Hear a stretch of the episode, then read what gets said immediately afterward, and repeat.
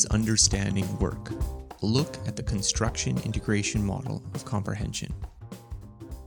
So, last week I discussed John Anderson's ambitious ACT-R theory of cognitive skill acquisition.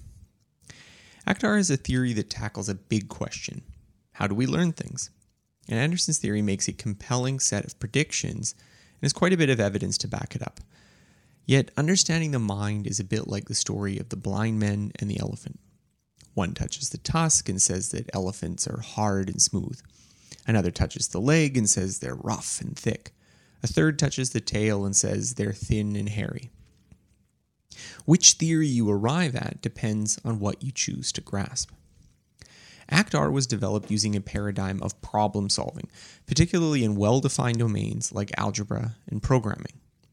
This relatively simple paradigm is then assumed to represent all of the broader, messier kinds of intellectual skills that people apply to real life situations. But what if we took a different paradigm as our starting point? In this essay, I'll take a deeper look at Walter Kintsch's construction integration theory. This theory uses the process of understanding text as its starting point for a broader view of cognition. And as I'll show, it both complements and contrasts the ACT-R model that we discussed previously. How do we understand what we read? So, what is going on in your head so that you can understand words that are written down on a piece of paper? At a basic level, we understand that the brain has to convert these squiggles of white and black into letters and words. But what happens next? How do we actually make sense of it?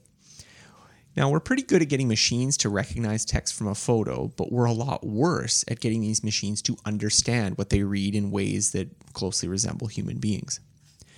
Part of the reason this is so hard is that language is ambiguous. Take the phrase, time flies like an arrow. What does it mean? Well, for most of us, the expression is a metaphor.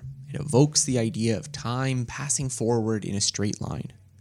Except taken literally, there are several possible situations this could refer to.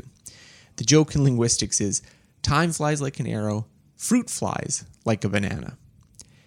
Well, how then do we know that when we're reading this sentence, there isn't a species of fly called the time fly, and they happen to be particularly fond of a kind of projectile?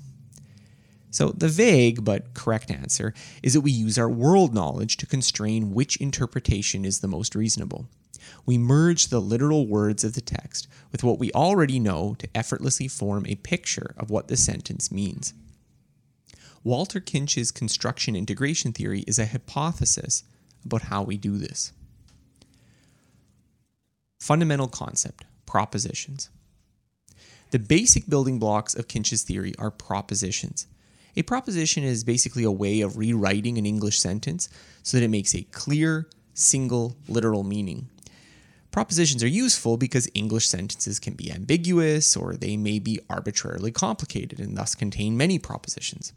So, take a very simple phrase like, they are flying planes. Well, this could actually be interpreted as two different propositional structures. The first would roughly translate to the idea that there are some people, they, who are piloting flying planes. The second would be a statement that there are some things, they, which happen to be planes for flying. Think of a proposition as a fundamental building block of meaning. We can even form complex meanings by connecting together a network from these atomic propositions. Now, propositions are a useful tool, but do they have any psychological reality? Kintsch argues that they do.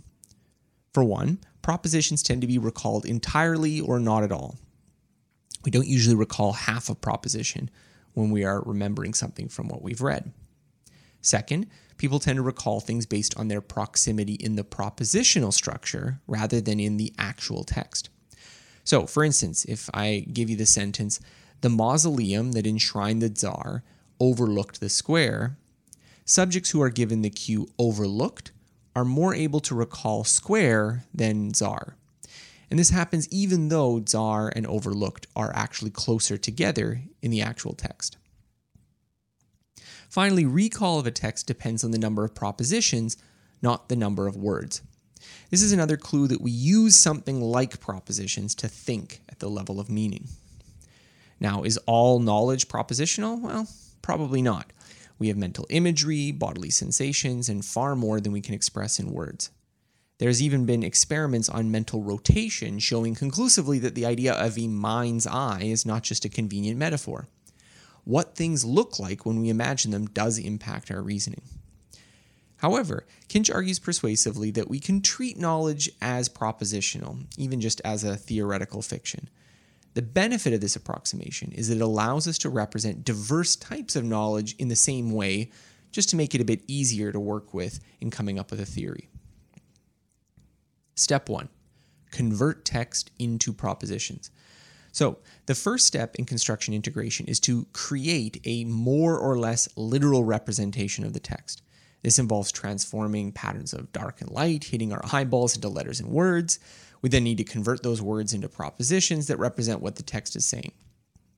Now, these first two steps are very important, but Kintsch's model omits the details of visual transformation and parsing. However, we manage to do it, the theory assumes that we are able to read text and develop a few propositions in our working memory derived from it. Now, at this stage, we are not yet using context to disambiguate meanings. So the phrase that I mentioned earlier, they are flying planes, would activate both the they're flying planes in terms of the they being pilots and the they're flying planes in terms of the they being planes. And both of those meanings would be activated, but the degree of activation may depend on which seems more likely. So I can say when I read that sentence, definitely the idea that they are flying planes, the they refers to pilots and not planes, just because that seems more plausible to me. Now, this is the construction phase of the construction integration model. Text is converted into the propositions it literally implies, and if the sentence is a little ambiguous, this may introduce multiple contradictory meanings that have to get resolved as you read more. Step two build the propositions into a text base. So these atomic literal propositions now have to be linked together. This network of propositions is called the text base. So, in one example, Kintsch provides the text for the phrase The snow was deep on the mountain, the skiers were lost, so they dug a snow cave, which provided them shelter. And that creates a text base that has all of these different propositions linked to each other. So, the snow was deep on the mountain, and the skiers were lost, which also links to mountain, and they dug a snow cave, which is also on the mountain, and it provided them shelter. So, what was provided shelter was the snow cave for the skiers. So basically, you can think of all these little elements getting linked up into a network structure. Step three link the text base to prior knowledge.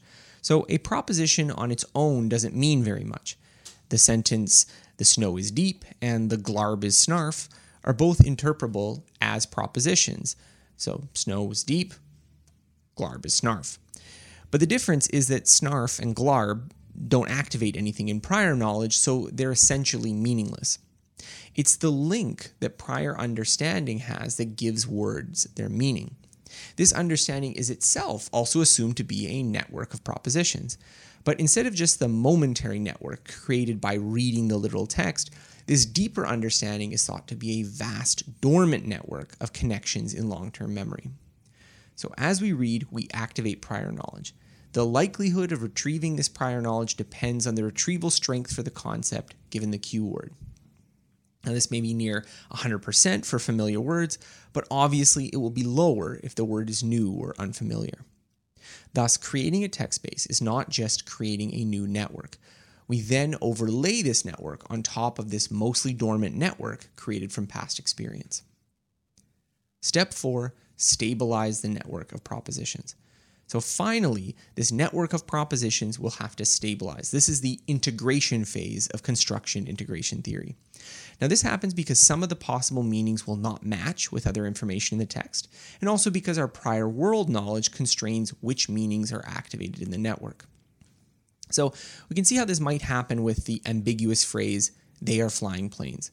So, initially, both senses are active, although one may be a little bit more active than the other just based on its overall likeliness. Second, another sentence might follow. Let's say they recently graduated from flight school. Now, this information activates other nodes which are connected through prior knowledge. So, we know planes can't graduate from flight school, which suppresses the second meaning of this ambiguous sentence. In contrast, you might have had the unexpected sentence, they are really noisy when they pass by overhead, and now the idea of pilots being noisy seems less likely, and the alternative meaning that the objects they referred to were flying planes becomes more likely. Stabilization happens because the nodes simultaneously activate or weaken their connected neighbors. The channels through which this activation or suppression flows are a combination of the text base given by the environment and our prior world knowledge. So if the text makes the meaning explicit, a good reader will rely on that text base over their prior world knowledge. However, if the text omits some inferential steps, we will fill in the gaps with what we already know. Putting the steps together. Okay, so let's recap the basics of how construction integration says that we make sense of what we read. First, we convert English sentences into propositions. These are the atomic unambiguous meanings of the text. Second, as we read, we link the propositions together to form a text base. This network of propositions creates the literal interpretation of the text. Three, the nodes of the text base activate corresponding nodes in our prior world knowledge. Thus, we have two networks a momentarily activated one consisting of the text's literal meaning overlaid on top of a vast, mostly dormant network of prior knowledge. Fourth, nodes activate related meanings and suppress contradictory ones. The text base drives this activation, but it flows through our existing world knowledge.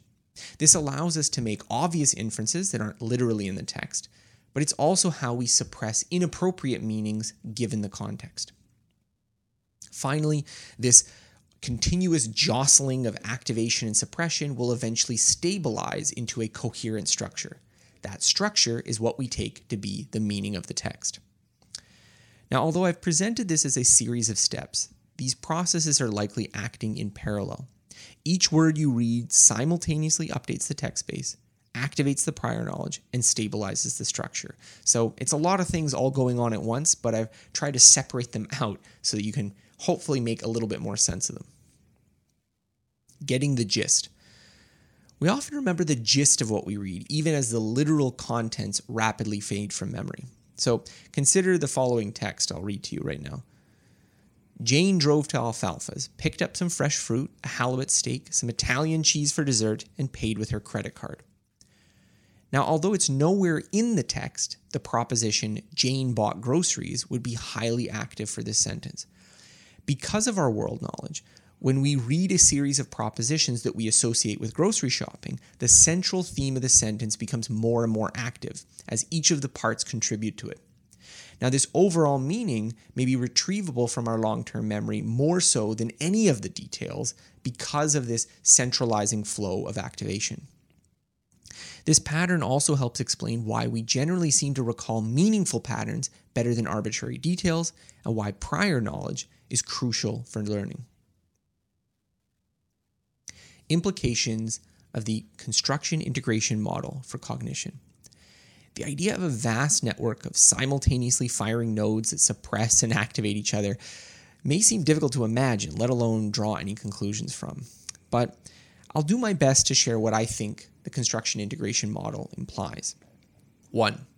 Meaning is shallow. One implication of the CI model for comprehension is that meaning is relatively superficial. When you read a word, its meaning is defined by the network of related activations. What words mean in a situation will often be quite limited compared to all of their potential meanings. So, research on transfer appropriate processing bears this out. Researchers gave participants stories about a piano where the context was either moving furniture or playing music. The result was that whether heavy or loud was a better retrieval cue depended on which story they heard. This was related to Nick Chater's argument in The Mind is Flat.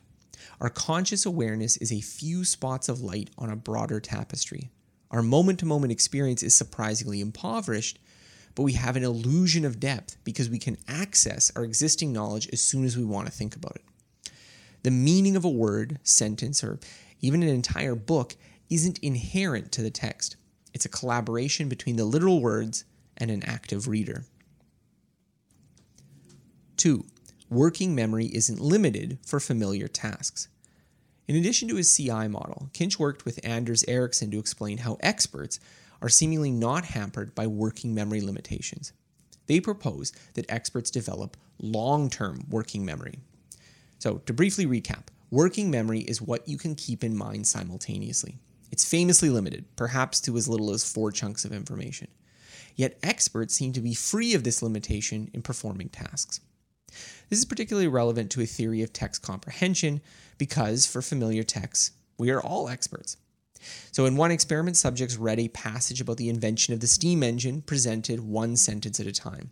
Except in between each sentence, they were presented distractor sentences that weren't about the story.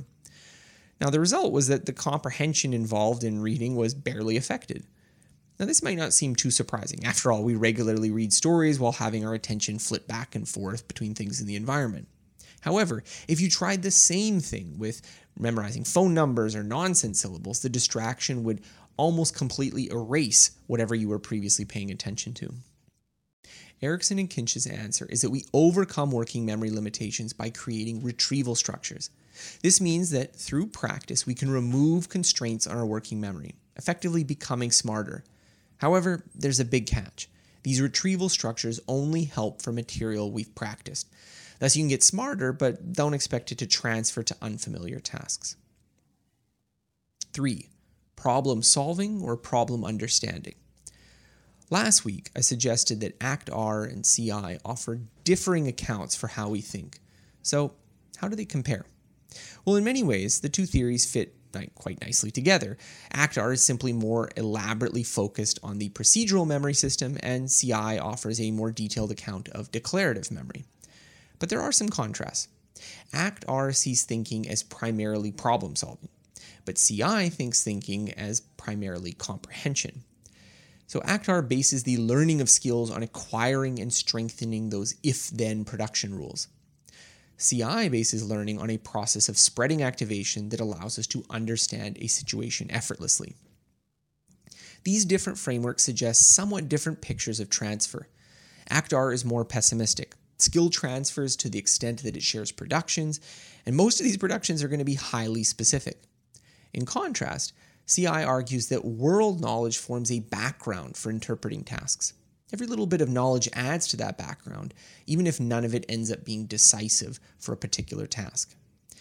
Now, despite these contrasts, I shouldn't exaggerate the differences. Both models paint a picture in which learning is domain specific and extensive experience is required for expertise. Both models are firmly within cognitive science, assume a limited working memory capacity, and an information processing model for thinking.